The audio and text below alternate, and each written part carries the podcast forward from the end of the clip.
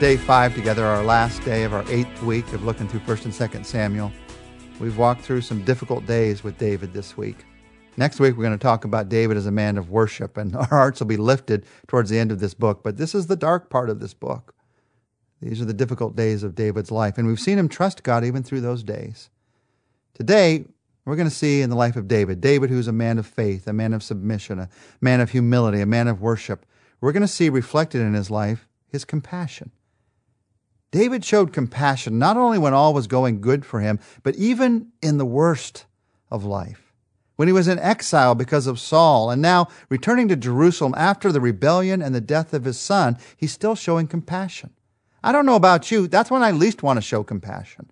I can show compassion if I feel like everybody's been compassionate with me or all, everything's going well with me, but when it's all fallen apart for me, then there's something in us that wants other people to feel bad too, that wants other people to feel like they're going through tough times in life too.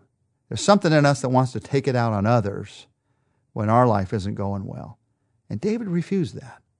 He's a man after God's own heart. He showed compassion even in the worst. In 2 Samuel 19, David, going back to Jerusalem, on his way, he has three meetings with Shimei, with Mephibosheth, and then with Barzillai. And these three meetings, all of them, he shows compassion. Uh, let me show you what happened in these meetings. First, with a man by the name of Shimei. In verse 18, they crossed at the ford to take the king's household over and do whatever he wished. When Shimei, son of Gera, crossed the Jordan, he fell prostrate before the king, and he said to him, May my Lord not hold me guilty. Do not remember how your servant did wrong on the day my Lord the king left Jerusalem. May the king put it out of his mind. For I, your servant, know that I have sinned. But today I have come here as the first of the whole house of Joseph to come down and meet my lord the king. Then Abishai, son of Zeruiah, said, Shouldn't Shimei be put to death? He cursed the Lord's anointed. David replied, What do you and I have in common, you sons of Zeruiah? This day you have become my adversaries. Should anyone be put to death in Israel today? Do I not know that today I am king over Israel? So the king said to Shimei, you shall not die. And the king promised him with an oath. Now, you might remember a couple chapters back, this is the person who cursed David on his way out of Jerusalem. And he comes and he says, Forgive me. And David's given the advice again, don't forgive him, have him put to death. And David chooses to show compassion. He shows grace. He chooses not to put him to death. Now, if I were less of a man, I would say Shimei Shemed his way out of trouble, but I won't say that. What I will say is David showed grace that day.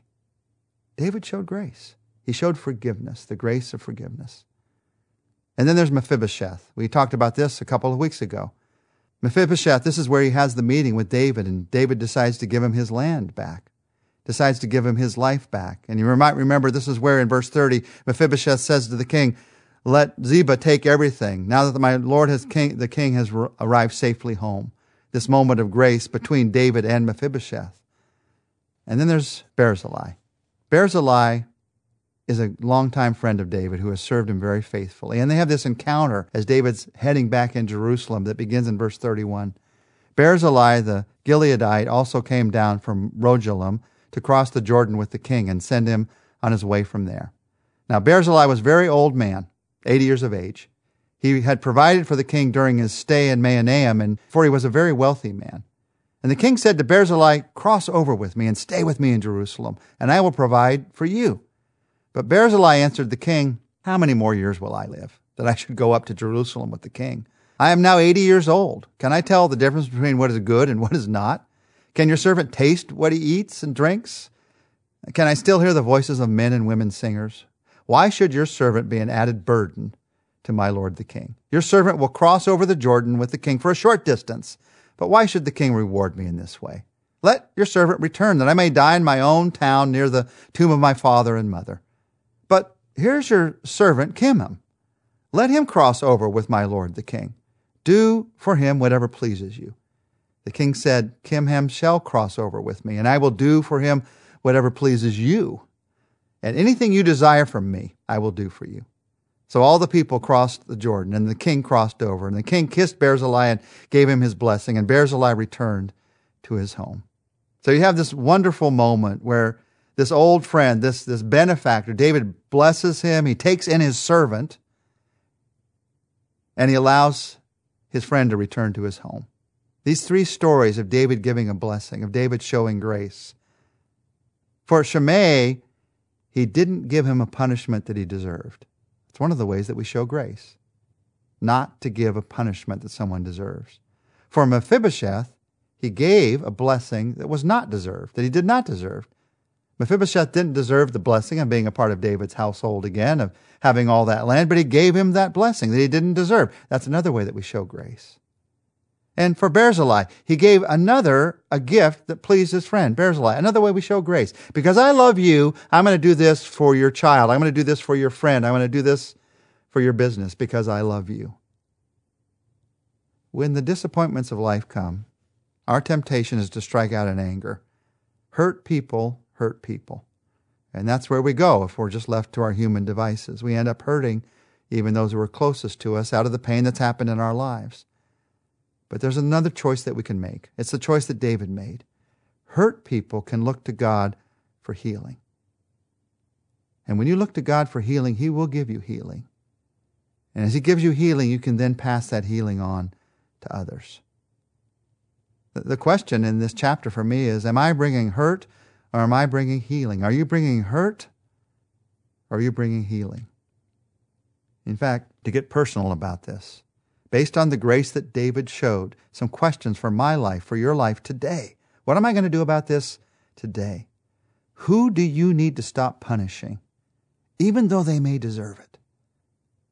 God's telling you to show grace.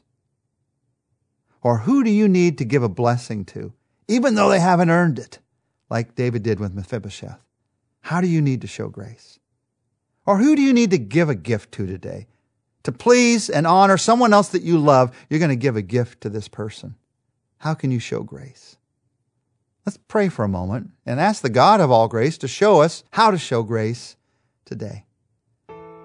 Our Father, because you've shown grace to us, we are people of grace. We are people who give the blessing of your grace to others. So show us how in wisdom to do that today. To stop a punishment that might even be deserved and to give instead of forgiveness and a love. To show grace. To give a blessing to someone who hasn't earned it. Just because you've told us to, Lord. To give a gift to someone we don't even know, but because we love somebody else, we're going to give a gift to that person.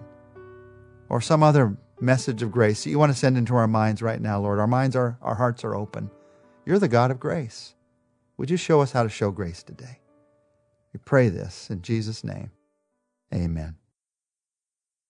Make sure to join us next week. We're going to end our study of 1st and 2nd Samuel together next week, and our focus is going to be on worship, on David, the man of worship.